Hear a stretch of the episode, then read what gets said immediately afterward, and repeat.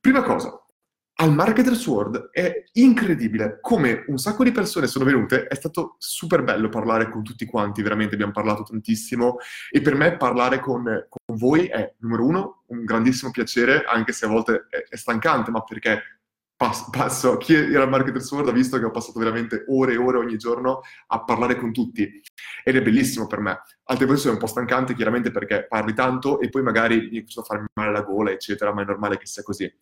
Intanto Damiano mi chiede dove pubblicherò la lezione, la pubblicherò su tutti i miei canali come al solito, tra cui il mio canale YouTube, principalmente il mio canale YouTube.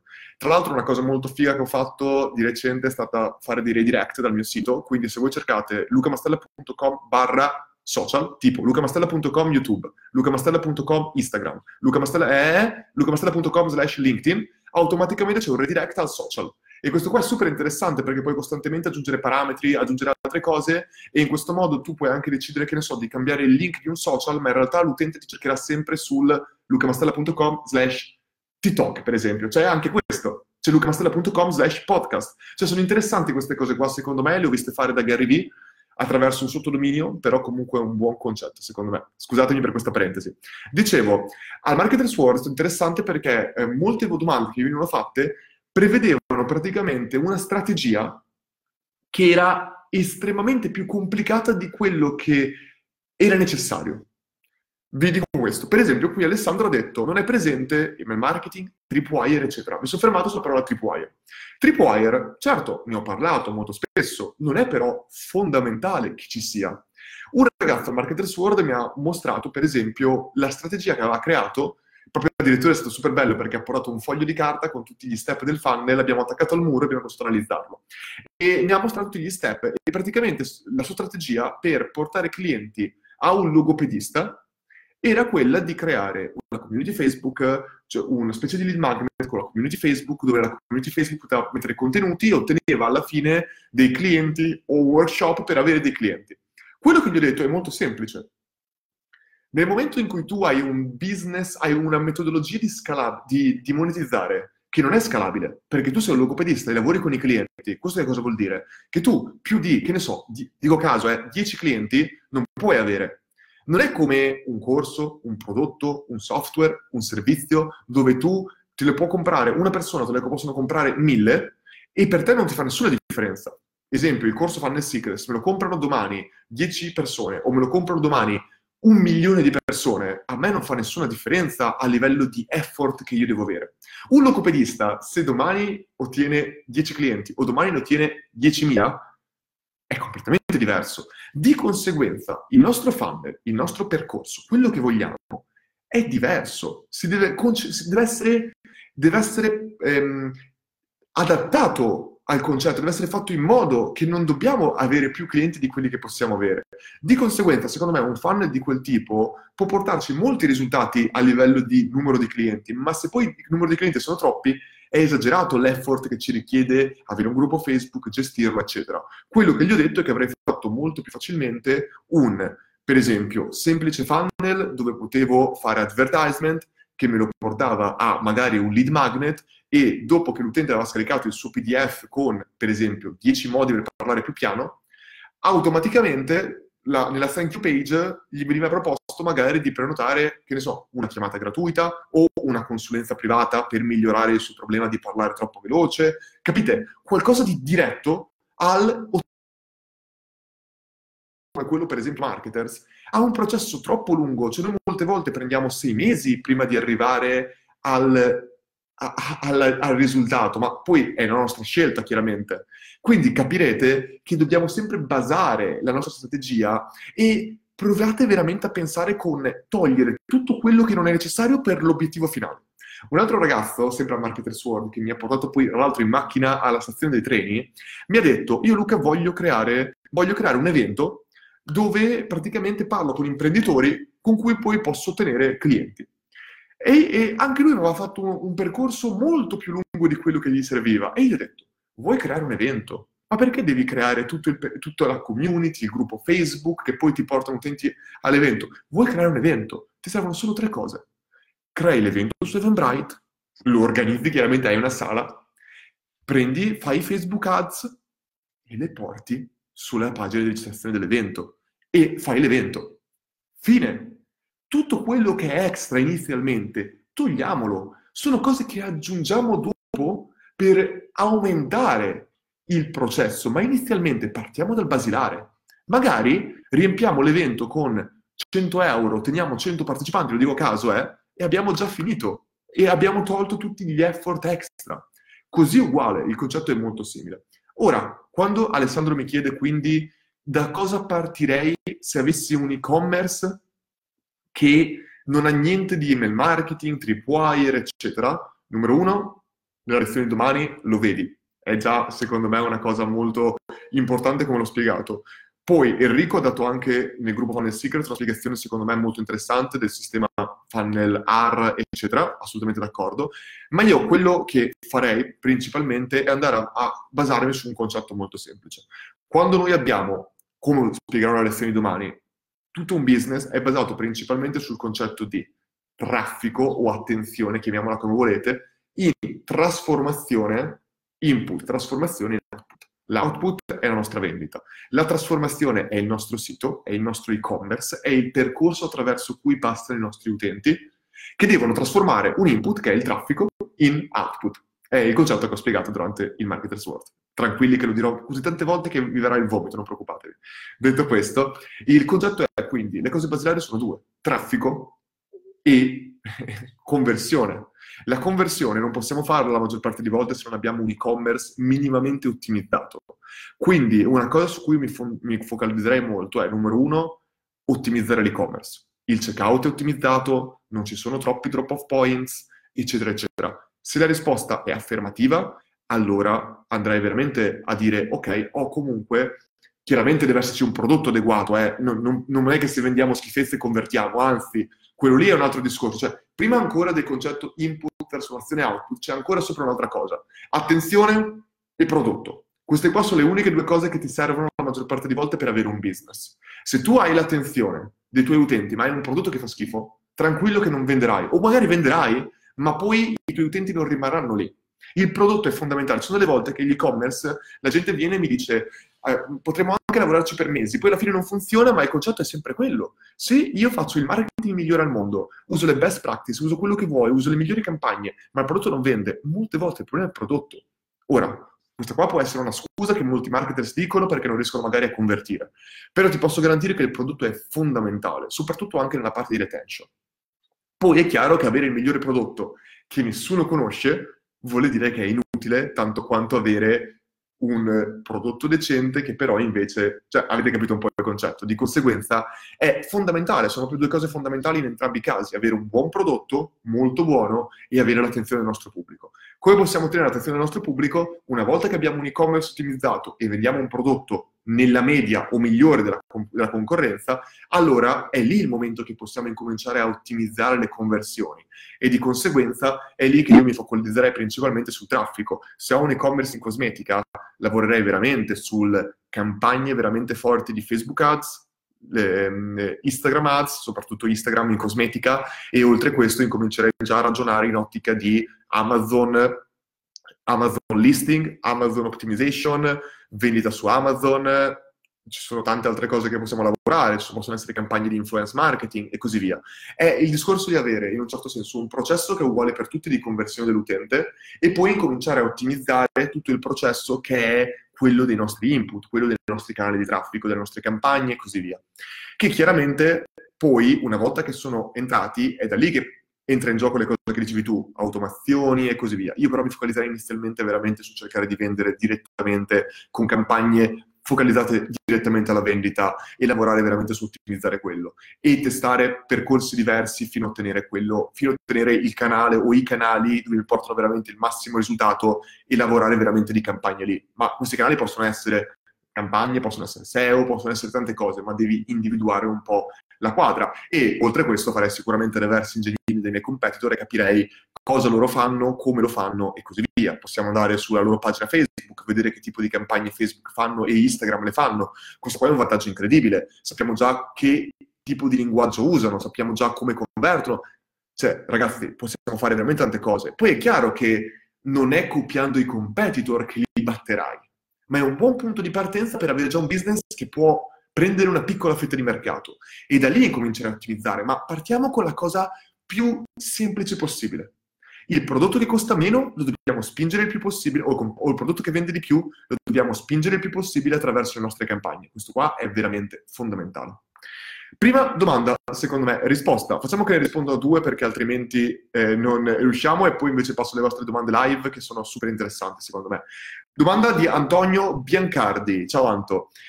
Parametri per valutare / scegliere il partner o investitore in linea con il brand da inserire in azienda per ottimizzare e scalare un business. Questo qua è fondamentale, la scelta dei tuoi partner è fondamentale. E qui vi voglio raccontare una storia.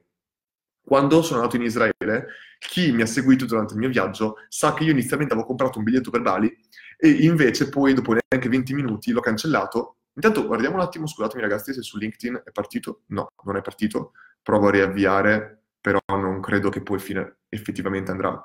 Detto questo, mi dispiace per questo. Era un test che volevo fare ma non riesco a farlo. Detto questo, stavo dicendo, la campagna, quando sono andato in Israele, io sono andato proprio per un obiettivo, cercare di entrare in contatto con persone che hanno una mentalità imprenditoriale, anche di startup o di business, sopra la media. E devo ammettere che in Israele, a Tel Aviv, c'era una mentalità pazzesca, pazzesca. Ho incontrato, grazie a David, che tra l'altro saluto e incontrerò domani insieme a suo fratello a Milano, che vengono qua a salutarmi, ho incontrato Tel Aviv, David, e mi ha presentato con il CEO di Keepod, una startup super innovativa, super interessante, che vi consiglio assolutamente di guardare, Keepod, Keepod. Molto bello il loro concetto di business e così via. E la persona era molto interessante. Dicevo, il CEO di Keepod, tra i vari discorsi che abbiamo fatto, mi ha parlato anche del concetto proprio di soci. E mi ha detto, i miei altri due soci, sono in tre in totale, ognuno vive in parti diverse del mondo e si sentono tutti i giorni praticamente. E ha detto, in business ognuno fa in modo diverso, cioè chi ti dice che i tuoi partner di business dovrebbero essere persone che quasi non conosci o che non sei amico, perché mischiare amicizia e business è sempre sbagliato, lui dice, la mia esperienza è stata che ho sempre rotto con partner che non erano realmente miei amici, e invece i miei partner di oggi sono i miei migliori amici, sono le persone con cui sono cresciuto. Quindi lui mi ha dato una visione molto diversa rispetto ad altre persone che invece mi hanno detto l'opposto. E lui ti dice che devi conoscere comunque, sappiamo tutti che comunque entrare in società è come un matrimonio, di conseguenza devi essere veramente sicuro delle persone con cui entri. È una cosa abbastanza scontata e questa qua si sapeva. Quindi secondo me prima di entrare in società con una persona devi conoscerla per un po' di tempo, quello è sicuro. Detto questo, un'altra cosa invece che è un po' opposta mi è stata detta da un altro ragazzo con cui ho fatto una chiamata, che mi ha detto che avevano creato un canale YouTube enorme e poi alla fine gli è stato praticamente rubato l'intero canale dal suo altro partner che si conoscevano da quando erano nati. Quindi, ragazzi, realmente non c'è veramente una formula magica, può essere che va bene oppure no. Non è facile come concetto. Se invece ci basiamo sulla domanda che mi è stata posta da Antonio, che era anche focalizzata sul come scegliere, lì poi le competenze sono fondamentali. È molto importante scegliere un partner che non abbia le stesse competenze. Due persone molto forti in digital marketing che hanno le stesse identiche competenze non saranno quelle che dobbiamo cercare la maggior parte delle volte. Dobbiamo cercare una persona che completi le nostre competenze, non che abbia le stesse competenze, perché altrimenti ci perderemo un vantaggio competitivo enorme. Molte volte ottimi partner possono essere una persona molto esperta in business, programmatore, perché uno realizza la visione dell'altro. Se pensiamo a Steve Jobs e Wozniak, Wozniak era l'ingegnere, Wozniak era quello che dava la vita alle idee di Steve Jobs, che era un visionario invece, e così via. Uno potrebbe essere forte in finance, l'altro potrebbe essere forte in design, cioè ci sono tante competenze che si possono trovare diverse, ma secondo me è veramente fondamentale essere in grado di differenziarsi un minimo e sicuramente di stare a stretto contatto è un'altra cosa molto importante. E un'ultima cosa, i valori. I valori sono singolarmente la cosa secondo me più importante che non dobbiamo mai trascurare, come disse Covey nel suo libro, che assolutamente consiglio di leggere, com'è che era? 7 Habits of Successful People, una cosa così. Parla proprio del discorso dei valori, ti dice che i tuoi valori sono immutabili. e i nostri obiettivi nella nostra vita cambieranno, ma i nostri valori rimarranno tali. Di conseguenza, trovare qualcuno che sposi e abbracci al 100% i nostri valori, sia di lavoro, sia di umani, è fondamentale. Veramente fondamentale, una cosa che non posso insistere su quanto sia importante. Detto questo, ragazzi, cercherò poi di rispondere un po' alle vostre domande che mi avete fatto ovunque, e invece risponderò alle vostre domande che mi fate ora, qua direttamente live. Quindi fatevi sotto e incomincerò direttamente a rispondere alle vostre domande, incominciando da Facebook, ma fatemele pure anche su Instagram e poi vediamo un po'. Vediamo un po'. Diego, se invece fosse un prodotto o marchio da lanciare, non mai riconosciuto, non ho ancora un sito. Diego, non so cosa ti stessi riferendo della tua domanda. Comunque, detto questo, vediamo un po'. Antonio, grande Luca, così almeno posso aumentare il valore del mio tempo finché taglio la verdura e preparo... Ah no, ok, vabbè, niente. Andiamo direttamente alle domande, se ce ne sono, vediamo direttamente su Instagram, di là si è un po' incasinato tutto. Ciao. Paola dice, ciao Luca, volevo dirti che è stato favoloso il tuo speech al Marketers World, grazie davvero, lo apprezzo tanto.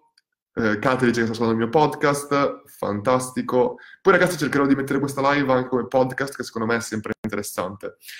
Bobo dice, il tuo lavoro ora è solo creare contenuti o lavori anche come consulente di growth hacking? Ok, ottima domanda. Il mio lavoro non è solo creare contenuti, perché secondo me creare contenuti e basta è una cosa molto pericolosa, perché io tutti i contenuti che pubblico cerco sempre tutti i case study che porto nei vari speech, tutti i contenuti che porto sono la maggior parte di volte case study che ho realizzato io o contenuti che io personalmente ho testato. E, per esempio, uno speech che io potrei portare, che è in linea con questo discorso che ho appena fatto, potrebbe essere la mia strategia di content creation e content distribution basata sul growth hacking, basato sui analytics e basato sulla metodologia. Capisci un po' il discorso? Sempre basarmi su una strategia e così via. Detto questo, no, sto lavorando già adesso con alcuni, non già adesso, ma ho ricevuto chiaramente un sacco di offerte negli ultimi mesi e comunque stavo già valutando prima determinati clienti e quindi sicuramente lavorerò in questo momento però con clienti nella fase di growth stage, lavoro principalmente, cioè clienti che vogliono scalare o clienti che vogliono crescere velocemente e tendenzialmente lavoro con clienti che hanno grossi disponibilità di dati, come potrebbe essere un grosso marketplace, un e-commerce e così via. Tendenzialmente in questo momento mi sarebbe difficile gestire persone che stanno partendo da zero, se non a livello chiaramente strategico, ma in generale io sto lavorando principalmente, cioè lavorerò principalmente a livello strategico se voglio, ma questo qua comunque non è il mio obiettivo. Il mio obiettivo non è quello di avere un'agenzia di consulenza, perché non penso che sia un modello che si sposi con quello che voglio realizzare. Sicuramente avere un team è qualcosa su cui sto riflettendo e penso che sia un investimento a livello di tempo su cui mi piacerebbe lavorare, quello sicuramente. Detto questo, io quello che sto facendo nei prossimi mesi, parteciperò a circa 6 eventi come speaker, sto facendo un sacco di meeting, principalmente perché erano oltre 7 anni che ero via dall'Italia e di conseguenza mi piace anche vedere un attimo il mercato italiano, sia a livello di piccole aziende che a livello di grandi aziende, internazionali, locali e così via, per conoscere meglio il mio mercato e essere in grado anche di parlare meglio dei problemi che il mercato ha. Quindi questo qua mi interessa sicuramente. Andiamo avanti. Valentina dice, come mai lasci Marketers, Luca? Valentina, io in questo caso qua non mi piace la parola lasci Marketers, semplicemente ho preso una decisione, chiaramente insieme a Dario e Luca, dove insieme abbiamo deciso semplicemente che, visto che i miei desideri erano quelli di intraprendere un percorso imprenditoriale mio, visto che non ho mai avuto realmente la possibilità di farlo, avendo sempre lavorato e collaborato con altri business, era semplicemente il mio tempo, il mio focus non poteva essere più unicamente su Marketers e di conseguenza giustamente loro non possono avere un socio che non ha il suo focus al 100% su Marketers. Io in questi anni ho avuto 1000 proposte e ho sempre rifiutato perché chiaramente il mio focus era unicamente su Marketers e ora semplicemente mi piacerebbe, arrivato a 30 anni da pochi mesi, provare a intraprendere un percorso che magari mi prenderà molto tempo, ma che posso un giorno dire è stato il mio percorso, la mia visione, una cosa portata avanti da me. Questo qua è forse la definizione giusta della ragione. Ciao Marste, dice Federica, ciao Silvia, ciao Alessio, ciao Silvia Gennaro, ciao Luca. E lead generation per un prodotto non fisico ma un corso di lingue presenziale con offerte complementari tipo attività culturali e gastronomiche, pubblico 45+, 70% donne, suggerimenti? Ora, lead generation per un prodotto non fisico, quindi per un corso di lingue presenziale, non ho idea di cosa voglia dire corso di lingue presenziali, con offerte complementari tipo attività culturali e gastronomiche. Detto questo, stai parlando di lead generation in ogni caso, e per lead generation, come abbiamo detto, come puoi vedere tantissimi esempi in giro, io per lead generation cercherei principalmente di capire, numero uno, cosa ti interessa al tuo mercato. In questo caso qua stai parlando, per esempio, di corso di lingue. Di conseguenza un corso di lingue a un mercato potrebbe interessare. Potresti creare un lead magnet, come potrebbe essere quello di Andrea Giuliodori nel suo corso Yes Inglese, mi sembra, dove praticamente fa fare un test ai suoi utenti per valutare il loro livello di inglese. Questa tipologia di quiz, di test, è estremamente interessante e soprattutto sui social, come potrebbe essere Facebook, può avere una viralità enorme. Quindi questo qua potrebbe essere un primo esempio di test estremamente interessante che poi permette anche a te di offrire i tuoi corsi in base al loro livello di inglese e capire anche qual è il livello che tendenzialmente i tuoi potenziali clienti hanno. Perché se noti che ottieni tutte le lead di persone che hanno un livello bassissimo, offrire un corso per qualcuno che ha un livello medio è un errore, per esempio. Questo qua è un esempio di lead magnet. Un altro lead magnet potrebbe essere un micro video o una serie di 4 video a cui tu devi accedere inserendo la tua email per avere dei consigli su come imparare l'inglese meglio. Potrebbe essere un PDF su questo argomento, potrebbe essere veramente qualsiasi cosa. È soltanto questione di, numero uno, guardare cosa fa il mercato, numero due, capire quali sono i problemi principali per cui gli utenti si dovrebbero rivolgere a te, e la maggior parte delle volte questo lo scopri direttamente dalle ragioni per cui un utente si è iscritto al tuo corso. Per esempio, un utente potrebbe dire: mi sono iscritto al tuo corso perché voglio imparare. Tu potresti pensare, il tuo corso insegna l'inglese agli utenti, e quindi potresti pensare: bene, i miei utenti si iscrivono da me perché vogliono imparare l'inglese. Ma non è così. Nessuno vuole imparare l'inglese. La gente, tu devi capire qual è la ragione per cui vogliono imparare l'inglese. Cosa ti dà l'inglese? Potrebbe essere che una persona si iscrive a un corso di inglese perché l'inglese è necessario per il suo lavoro e vuole fare un salto di carriera. Potrebbe essere che uno vuole imparare l'inglese perché vuole andare all'estero e fare un'esperienza culturale. Potrebbe essere che una persona vuole imparare l'inglese per abbordare le turiste a Firenze o a Roma. Capite? È fondamentale essere in grado di individuare qual è la ragione dietro al coinvolgimento per il vostro prodotto e mostrare quello, e quindi di conseguenza potrebbe esserci un PDF sulle 10 hookup line per corteggiare ragazze straniere in Italia. Eccolo qua. E, capite? Potrebbe avere... È chiaro che sto scherzando, però avete capito il concetto. Oppure potrebbe essere un corso focalizzato sul business English, sul linguaggio di inglese di business. È soltanto questione di capire questo, segmentarlo e focalizzarci su quello. Andiamo avanti.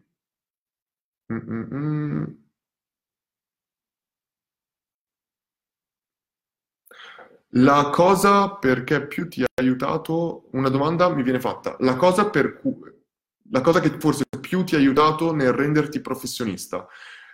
Domanda interessante. Secondo me la cosa che mi ha aiutato di più nel rendermi un professionista, intanto essere un professionista non è una cosa che viene, è una cosa che per cui gli altri ti definiscono, chiaramente tu puoi definirti un professionista. Il linguaggio che usi sicuramente è fondamentale, usare la terminologia giusta e soprattutto mostrare che hai delle competenze. Tu non puoi essere un professionista, secondo me, se non conosci profondamente il tuo lavoro e se non sai, se non hai... Molte persone hanno un po' la sindrome dell'impostore, ovvero sono persone che temono di non essere abbastanza brave. Ed è una cosa che più in realtà molte volte sei bravo, più ti puoi cadere in tutto questo, perché... vedi qual è la bravura reale e vedi quanto il mercato potrebbe essere più bravo di te, e quindi tu poi temi che di non essere abbastanza, di non avere abbastanza competenze. È un po' come quando leggi, e più leggi più in realtà diventi ignorante, perché scopri in realtà altri argomenti, scopri altre cose che non sai. È bello questo È bellissimo secondo me questo concetto che più tu studi, più tu leggi, più aumenta il tuo livello di ignoranza, ma non è ignoranza reale, è ignoranza consapevole, cioè tu aumenta la tua consapevolezza di non sapere. E questo qua secondo me, il sapere aumenta la tua consapevolezza di non sapere. Quanto è bella questa frase? Il sapere aumenta la tua consapevolezza di non sapere. Secondo me, ragazzi, io potrei fermare questa live qua. È veramente bellissima questa frase, non so se l'ho letta da qualche parte o se mi è venuta adesso così, ma è reale, è veramente profonda. E un professionista sa identica cosa, secondo me. Più tu in realtà sai, più hai paura di non sapere, hai paura di non raggiungere i tuoi obiettivi. Di conseguenza, la cosa che mi ha fatto diventare professionista è stata quella, secondo me, di studiare e di continuare a studiare, di essere aggiornato e sicuramente di ottenere risultati con le mie competenze. I risultati sono singolarmente il mio obiettivo più grande. Io non accetterei mai un progetto dove penso di non poter ottenere risultati e vorrei ottenere risultati in tutti i progetti che faccio. Di conseguenza hai capito un po' il concetto.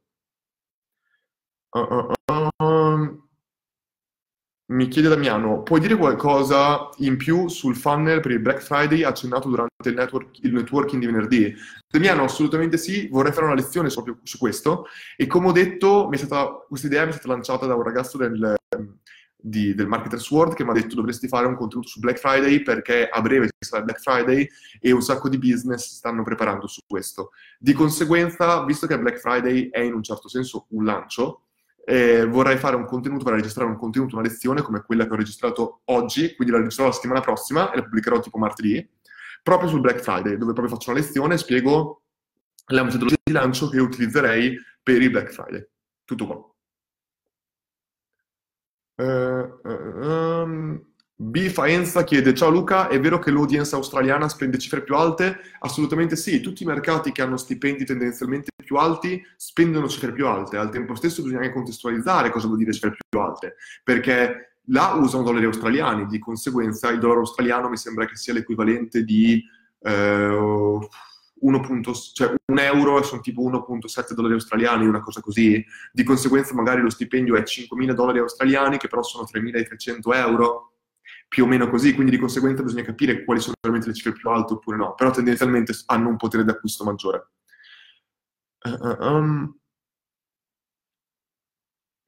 Cristina, cosa faresti per portare traffico e vendita se tu fossi un consulente di viaggi online? E quale corso tra quelli presenti e ideati da voi mi consiglieresti relativamente al mio settore? Allora, domanda molto interessante, che cosa faresti per portare traffico e vendita se tu fossi un consulente di viaggio online? Allora, numero uno, per un consulente di viaggio online bisognerebbe capire che cosa vuole dire, perché io non conosco il settore perfettamente, quindi che cosa vendi? Vendi la consulenza di viaggio o vendi direttamente il viaggio? Cioè sei una persona che in un certo senso uno viene da te, tu gli fai vedere diverse opzioni, gli metti insieme il pacchetto e glielo vendi? Ok, se fosse così, ci sono tante cose che tu teoricamente puoi fare. Se è online, non so esattamente come vendi, come ti fai pagare, onestamente, però sicuramente il funnel che io cercherei di strutturare è un po' quello che io strutturerei per quello di clienti, ovvero cercherei di creare un articolo o un contenuto o una presentazione o un video, un contenuto che attiri teoricamente l'audience, lo metterei online, farei advertisement, lo promuoverei su potenzialmente persone con interessi relativi ai viaggi, e poi successivamente questo contenuto punterebbe a una pagina dove potrebbe essere che potrebbe dirti ti è piaciuto quel video, ti è piaciuto quel contenuto, eccetera, stai pensando al tuo prossimo viaggio? Fai una chiamata con me e ti aiuterò a trovare la tua meta perfetta.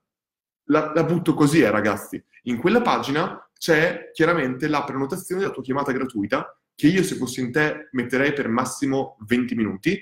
E dopo questa chiamata chiaramente può durare di più nel caso che la persona capisci che è interessata. È un esempio, ragazzi, è il funnel più corto che io potrei fare per una tipologia di business, se ho capito che tipologia di business è così. Come tool utilizzerei Calendly, che ti permette di collegarlo direttamente al tuo account di Google Calendar, e quindi nel caso che tu in quel momento lì hai già un altro slot occupato, lui ti fa vedere al potenziale cliente tutti gli slot liberi che tu selezioni in un range di time che tu selezioni. Per esempio, martedì tu dici che sei disponibile dalle 9 alle 12 di tempo, se alle 9 è già una chiamata, lui ti dà la disponibilità dalle 10 alle 12, cioè per farti capire un po' il concetto. In quei 20 minuti tu puoi provare a parlare, capire un attimo l'utente e proporgli diversi pacchetti. Fare una chiamata è chiaramente più efficace, o può essere più efficace, altrimenti dovrai capire esattamente qual è. Però questo qua potrebbe essere un esempio di funnel di vendita per un percorso online, penso. Poi magari non lo so. Datemi più indicazioni possibili e io vi posso dare risposte migliori possibili. Paolo, azienda offline con storico clienti o ex clienti molto copiosi, che strategia percorso utilizzeresti per riavvicinarsi? Quindi un'azienda offline con uno storico clienti o ex clienti molto copioso, cioè ragazzi, parlate un'azienda offline con molti, che ha avuto molti clienti, che ha un database di molti clienti.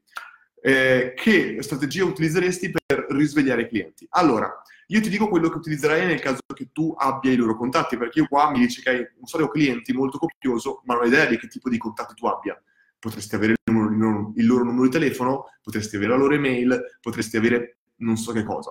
Nel caso che tu avessi la loro email, io sicuramente creerei un'automazione di almeno 3 email di user resurrection, di resurrezione degli utenti. E qua puoi utilizzare veramente tantissime strategie. Una strategia che io ho utilizzato con successo con Rocket Internet, al tempo non avevamo neanche un CRM adeguato e utilizzavamo Python. Detto questo, abbiamo mandato un'email a tutti gli utenti che avevano aperto la nostra email per almeno 90 giorni e in quell'email l'email veniva inviata direttamente dal Gmail del nostro CEO. Loro vedevano un'email inviata proprio dal nome e cognome del nostro capo d'azienda, con scritto proprio email personale da, che ne so, il nome suo. L'utente quindi proprio riceveva un'email normale e quando entrava era scritta esattamente come se fosse un'email scritta a mano, sia a livello di spacing dell'email, quindi non era strutturata come una newsletter, non era messa proprio in mezzo, ma era proprio fatta così, proprio fatta bene. E c'è stato un lavoro incredibile lì, perché abbiamo inviato questa email automatica a tutti quanti dall'account Gmail, in maniera automatica ancora, chiaramente personalizzando i campi, tipo ciao Giacomo, sono il CEO di questa azienda, ho visto che negli ultimi 90 giorni non hai aperto un'email e ho pensato di mandarti un'email personale perché ci tengo veramente ai nostri clienti. Per me è voluto veramente dire tanto che tu ti sei iscritto e che tu abbia usato il nostro servizio. Mi dispiace se tu non abbia più usato, ma per me vorrei veramente sapere che cosa è andato storto, è successo qualcosa di sbagliato? Per favore rispondi a queste mail e mi farebbe piacere discuterne con te. Proprio così, come se fosse un'email super personale. Sono arrivate centinaia di risposte e il ragazzino arrivato a Rocket Internet, ho passato penso 3 giorni, 8 ore al giorno, 9 ore al giorno, di più forse 10, a rispondere manualmente a tutti loro. Ciao Mary, grazie per la tua risposta, guarda, mi è dispiaciuto tantissimo perché il tuo ultimo ordine è stato perso, veramente, guarda, non so cosa sia successo, ho messo in contatto il nostro customer care con te e ti farà sapere, ti farà un refund completo. Ciao Luigi, non preoccuparti se ti sei dimenticato di ricomprare, guarda, capisco benissimo, spero che comunque il servizio ti sia piaciuto e se tornerai con noi presto, sai, capisci? Qua è chiaro che c'è un effort molto alto, però è una strategia che uno può utilizzare e magari può anche mettere una risposta automatica o un'altra cosa, o potresti mandare un'email chiedendo di compilare un sondaggio, o potresti organizzare una chiamata, potresti fare quello che vuoi. Nel caso che tu abbia SMS, invece, potrebbe essere un messaggio molto simile a questo. O, insomma, ci sono tante strategie che uno può utilizzare. Sicuramente mandare email personalizzate che facciano capire che non è un'email qualsiasi, ma che capisci che loro sono utenti specifici che hanno lasciato per una ragione, può sicuramente aumentare il tuo open rate, click-through rate e tasso di conversione. Chiaramente valutalo sempre con il tuo ritorno sull'investimento. Cioè, questi utenti poi sono tornati tuoi clienti oppure no? Questo cambia tutto. Serena, come iniziare a fare lead da zero dal punto di vista pratico? Piattaforme più semplici da usare. Allora, Serena, bisogna capire che cosa intendi per fare lead e che cosa intendi per piattaforme. Tu potresti per esempio guardare l'esempio del mio sito, dove è un blog, chiamiamolo pure blog, dove semplicemente i miei utenti dei diversi canali vengono portati lì sopra per consumare un contenuto. Quindi io tutti i miei canali, che sia Instagram, che sia Facebook, che sia YouTube, eccetera, tendenzialmente dico, è uscito il mio nuovo contenuto, link del mio sito, la gente va sul mio sito, il mio sito non ha nessun tipo di... Il mio sito è fatto con WordPress e Elementor, perché mi hai chiesto tool, e poi ho utilizzato il tool chiamato Sumo, Sumo mi sembra, Sumo semplicemente, che è gratuito, o almeno è gratuito per un certo tot di traffico, dove semplicemente compaiono dei pop-up dopo che gli utenti hanno visto per un tot di tempo il mio sito e di conseguenza gli chiedo di lasciare le mail se vogliono ricevere altri contenuti come quello. In questo caso qua i pop-up possono essere molto fastidiosi, chiaramente. Io, pubblicando sempre contenuti che superano sempre i 20 minuti e molte volte possono durare in 40 minuti, non mostro i pop-up dopo appena l'utente entra o dopo 5 secondi. Io lo mostro dopo 5-10 minuti, perché in questo modo io non rovino l'esperienza di chi sta poco, ma invece so che quando l'utente vedrà il pop-up sono utenti che stanno consumando il mio video, di conseguenza stanno ottenendo valore dal video, hanno piacevolezza a guardare il video, e quando gli presenterò «Ehi, lascia la tua email per avere altri video come questi», se uno ha già visto il valore dice «Cavolo, certo, io voglio vedere altri video come questi, lascia le mail». E, come ti ho detto, l'ho fatto con Sumo, ma Elementor ti mette già a disposizione delle funzionalità di pop-up che tu puoi usare, o semplicemente un lead magnet, cioè un lead form, puoi semplicemente mettere i tuoi campi sotto il video, sotto il contenuto, dove ti pare. Questo qua può essere un esempio, puoi usare tantissimi altri tool o altre cose, ma potresti addirittura non aver bisogno di tool. Per esempio, se decidi che il tuo CRM, il tuo tool di email marketing potrebbe essere ActiveCampaign o MailChimp o quello che vuoi, sempre il concetto di fare il minor sforzo possibile per ottenere il risultato. Tu in questo caso potresti dire: voglio delle mail, di conseguenza devo creare Facebook Ads e i contenuti e il sito e tutto il resto. No, tu potresti semplicemente prendere MailChimp, la versione gratuita, creare direttamente con MailChimp il form o la landing page, puoi crearla direttamente con MailChimp e usare direttamente il link di quella landing page su MailChimp per mandare gli utenti dal tuo contenuto a MailChimp e prendere le mail comunque. Capisci? Cerca sempre di pensare con il minor sforzo possibile fino a quando non dici «Cavolo, ho capito la tipologia che mi porta il maggior contenuto possibile, di conseguenza sfrutto quella strategia e vado ad amplificare il mio raggio di attività». Francesco, ciao Luca, che strategia consiglieresti per lead generation B2B con target buyer della grande distribuzione organizzata, prodotti grocery? Nota bene, poco attivi su LinkedIn e Facebook. Quindi B2B con target di buyer della grande distribuzione organizzata prodotti grocery. Di conseguenza tu vuoi fare lead generation business to business di supermercati, diciamo pure supermercati o centri commerciali o cose così, della grande distribuzione organizzata. Allora, qua sarebbe da capire. Allora, prima cosa da capire, qual è il tuo obiettivo? Cioè, fare lead generation, qual è il tuo obiettivo? Cioè, perché vuoi avere le mail di queste persone? Che cosa vuoi farci con queste mail? Cioè, anche se io ti riesco a far trovare un modo per ottenere delle mail, che cosa ci fai con queste mail? Che strategia vuoi utilizzare per comunicare con loro? Qual è il tuo obiettivo? Che cosa vuoi vendere a queste persone? Queste sono tutte le domande che io mi farei, perché in base a quello io posso capire molto. Chiaramente, se non sono attivi né su LinkedIn né su Facebook, non so necessariamente dove siano attivi. Cioè, io non capisco, mi sembra molto strano che queste persone qui, quando è business to business, non c'è nessun social media migliore di LinkedIn per fare B2B. Ed è anche la ragione per cui l'advertisement su LinkedIn costa molto di più. Ora, dire che sono poco attivi, se sono poco attivi su LinkedIn e Facebook, non so dove siano attivi, su TikTok non saranno attivi, su Instagram un B2B sarà ancora meno attivo, onestamente non so dove siano attivi, potrebbero essere attivi su YouTube? Forse meno. Di conseguenza il concetto è, se tu vuoi fare lead generation e tu vuoi trovare teoricamente dei contatti di persone da contattare, il modo migliore è contattare gli impiegati di queste aziende, e per farlo ancora una volta LinkedIn la maggior parte di volte è la cosa migliore, perché puoi vedere esattamente, puoi tappare ads esattamente alle professioni specifiche delle persone che stai cercando di raggiungere. Cioè, tu sai che la persona migliore da contattare potrebbe, faccio un esempio, potrebbe essere il Chief Technology Officer di una startup. È un esempio, Quindi tu sai che la professione sono tipo Digital Innovation o Digital Transformation o Head of Marketing, le dico a caso. Tu hai tot professioni che tu inserisci nel tuo database e li puoi trovare sia su LinkedIn che su Facebook. Ma queste qua sono le uniche due piattaforme dove tu puoi trovare persone che hanno quella professione. Le uniche due, perché è l'unica piattaforma dove proprio la gente mette la loro professione. Su Instagram non metteranno mai la loro professione, su TikTok tantomeno, su YouTube neanche, sono le uniche al mondo social media dove tu puoi trovarli. Di conseguenza io farei advertisement su queste persone. E una volta che il traffico arriva sul tuo sito, ci sarà comunque il pixel di Facebook, il pixel principalmente di Facebook, e quindi dopo puoi fare retargeting su tante altre piattaforme e seguirli su tanti altri media.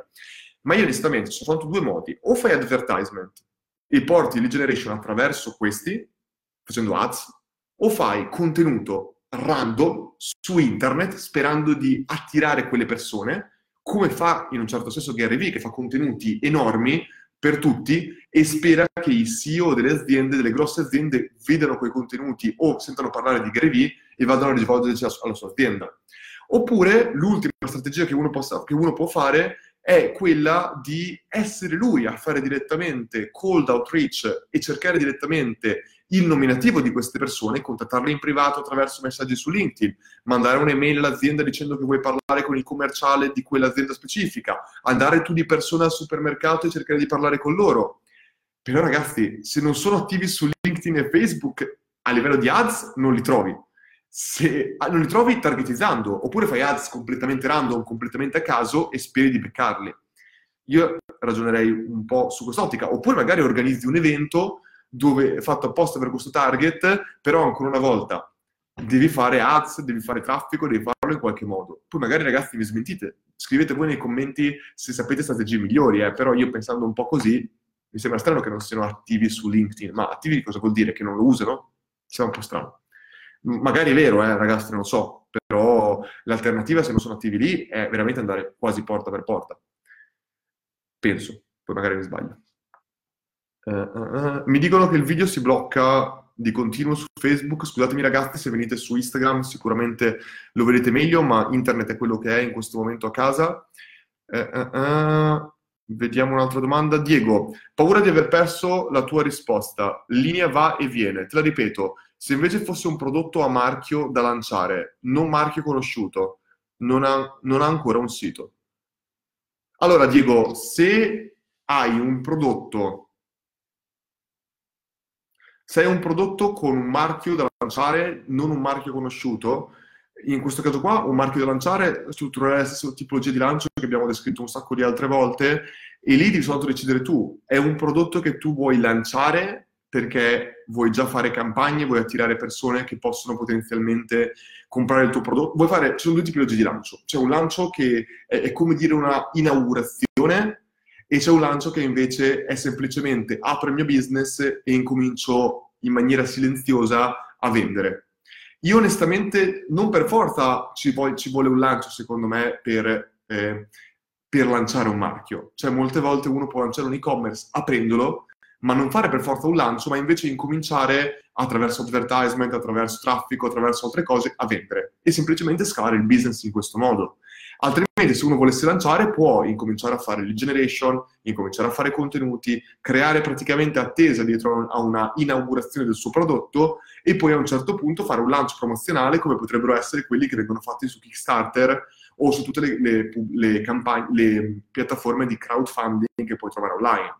Guarderei molto la metodologia che utilizzano Kickstarter, la metodologia che utilizziamo noi a Marketers e così via, e proverei a fare un lancio di questo tipo. Potrebbero essere degli esempi.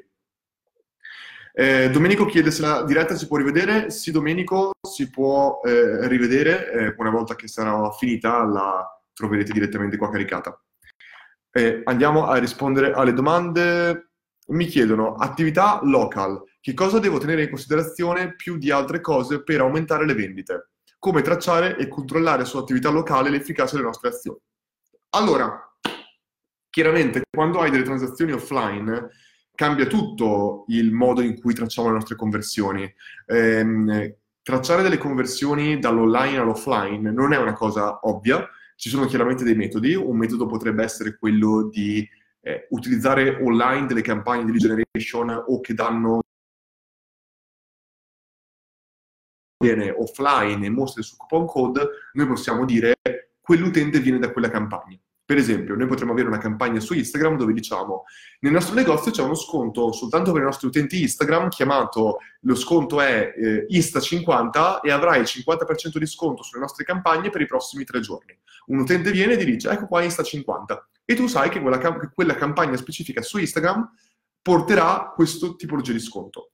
Un'altra strategia potrebbe essere quella, la classica, di chiedere all'utente, una volta che ha comprato, è entrato nel tuo negozio e ha comprato, tu gli chiedi un sacco di volte: ti va di creare un account? Oppure ci puoi far sapere, ci puoi dire da dove ci hai conosciuto? E magari l'utente vi dice esattamente dove vi hai conosciuto. Questo qua potrebbe essere, un'altra metodologia per essere in grado di capire più o meno il canale da cui vi ha conosciuto. È chiaro che non sarete in grado di rintracciare la singola campagna su Facebook, però già sapere ho visto una campagna su Facebook o ho visto un post su Facebook vi permette già più o meno di avere dei numeri generali. Un'altra cosa potrebbe essere quella del coupon, sicuramente importante, che poi coupon può essere uno sconto, può essere un prodotto omaggio. Per esempio Omar Bragantini, growth manager di Marketers, l'ho conosciuto che aveva creato un case study molto interessante per un negozio di fiori. Durante Natale aveva organizzato questa campagna dove praticamente gli utenti lasciavano la loro email e in cambio avevano una stella di Natale gratis da ritirare direttamente al negozio di un fioraio. Questo fioraio, quindi la persona arrivava da lui, gli dava praticamente la stella di Natale, e quello che succedeva è che moltissime volte le persone che avevano comprato, che avevano ricevuto il regalo della stella di Natale, che al commerciante costava 50 centesimi, mi sembra, poi alla fine compravano altre cose, perché erano già lì, erano già nel negozio. E chi è che viene per prendere la stella di Natale gratuita e non compra qualcos'altro? E di conseguenza Omar mi sembra che spendesse €1 a lead, poi magari il 50% andavano a ritirare la cosa in negozio, quindi era come se spendesse €2 per persona che entrava nel negozio, il commerciante spendeva altri 50 centesimi per l'oggetto, con €2,50 aveva un utente che magari nel 50% delle volte ti comprava qualcosa da €20, quindi tu avevi €5 per avere in realtà un ritorno di in media €20. Capisci un po' il meccanismo che uno deve fare per calcolare il suo ritorno sull'investimento? Sai che €5 ti portano €20, quindi sai che €5 ti portano €15 di profitto netto, e di conseguenza hai una crescita di 3x, cioè hai un ROI 3x. È chiaro che dopo di €15 c'è anche il costo del fiori, quindi magari diciamo che il costo sono altri nei fiori, che ne so, saranno altri €5, lo dico a caso, quindi hai €10, hai un 2x sull'investimento. Così io cercherei di calcolare su questa cosa specifica. Poi magari io non sono un esperto di business local, magari qualcuno mi dice qualcosa in più. Ale, grande Luca, mi hai ispirato con la storia della lavagnetta là dietro, molto utile. Sì Ale, mi piace molto, secondo me, il concetto della lavagna mi permette anche molto a me di visualizzare molto meglio e di dare una logica molto migliore e una specie di idea di grafica per l'utente, e quindi sono contento che ti stia piacendo.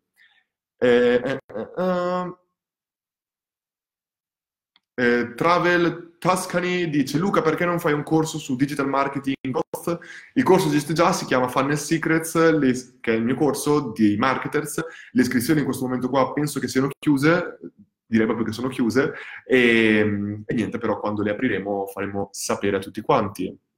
Altra domanda: ciao Luca, cosa consiglieresti ad un folle che ha intenzione di creare dal nulla un marketplace antagonista di Amazon? Beh, la prima cosa che ti chiederei è come pensi che il marketplace che stai creando sia almeno 10 volte migliore di Amazon. Questa qui è la prima domanda che io farei a chiunque mi dica voglio creare un business che vuole competere con un altro business. Numero 2, ti direi che la competizione in business è sempre sbagliata, è sempre poco produttiva, ti penalizzerà sempre nel breve, medio, lungo periodo. La competizione ti penalizza sempre e invece migliora sempre la qualità, l'esperienza dell'utente. Uber ha penalizzato i tassisti, ma ne ha migliorato l'esperienza, perché ora i tassisti, se vogliono competere con Uber, devono migliorare la loro esperienza. Capite? Sono tutti concetti così. La competizione migliora sempre l'esperienza dell'utente finale. Però la rende molto più difficile la strada per te, chiaramente. Di conseguenza tu devi capire come puoi creare un prodotto almeno 10 volte migliore di quello di Amazon, se non di più, 10-20 volte migliore di Amazon. Devi dirmi perché vuoi realmente competere. La competizione è peggio per te, di conseguenza sarebbe molto più sensato per te posizionarti non come un competitor, ma in un altro settore, da un'altra ottica. Perché, come ti spiega il libro Blue Ocean Strategy, non ce l'ho qua, ce l'ho di là, non vuoi entrare in uno stagno con dei pesci molto grossi, vuoi creare il tuo stagno. E l'altra cosa che ti consiglierei è sicuramente quello di essere pronto, di lavorare veramente in lungo periodo. Per tranquillizzarti ti posso dire che Jeff Bezos, che è il creatore di Amazon, il tuo competitor numero uno, considera questo, The Innovation Dilemma, uno dei migliori libri di business mai scritti. È un libro che sto leggendo, sono a pagina 131 in questo momento, l'ho trovato abbastanza pesante, non pesante, però molto, scritto molto da qualcuno molto accademico. E però è molto interessante perché ti spiega molto bene il concetto della curva S, dell'innovazione, e ti spiega molto bene il concetto che se tu non continui costantemente a innovare nel caos, qualcun altro ti verrà a prendere. Amazon ha usato questa esatta metodologia, Innovation Dilemma, per battere Walmart, e Walmart sembrava un mostro imbattibile. E Jeff Bezos ha detto che inevitabilmente qualcuno batterà Amazon nel lungo periodo. Di conseguenza potresti essere tu, ma stai pronto che Jeff Bezos sono 22 anni o 20 anni che ci ha messo per creare Amazon al livello che è oggi. E tu devi essere pronto a trascorrere quel tempo per arrivare per battere Amazon. Ti dico solo questo.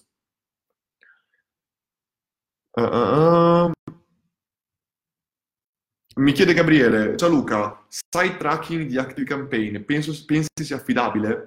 Dovrei integrarla in automation, ma ho paura che non sia totalmente affidabile, grazie.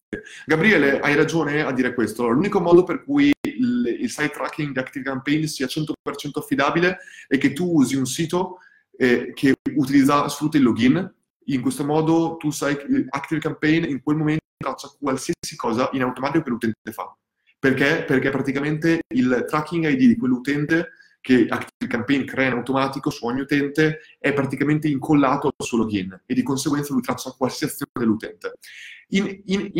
Se non è così, quello che fa ActiveCampaign è tracciare in maniera estremamente accurata il movimento dell'utente nella sessione che arriva da il click da un'email. Cioè, tu mandi un'email all'utente, l'utente clicca su quella campagna, va sul tuo sito, in quella sessione, finì quella sessione attiva dell'utente, ActiveCampaign traccia tutto molto bene.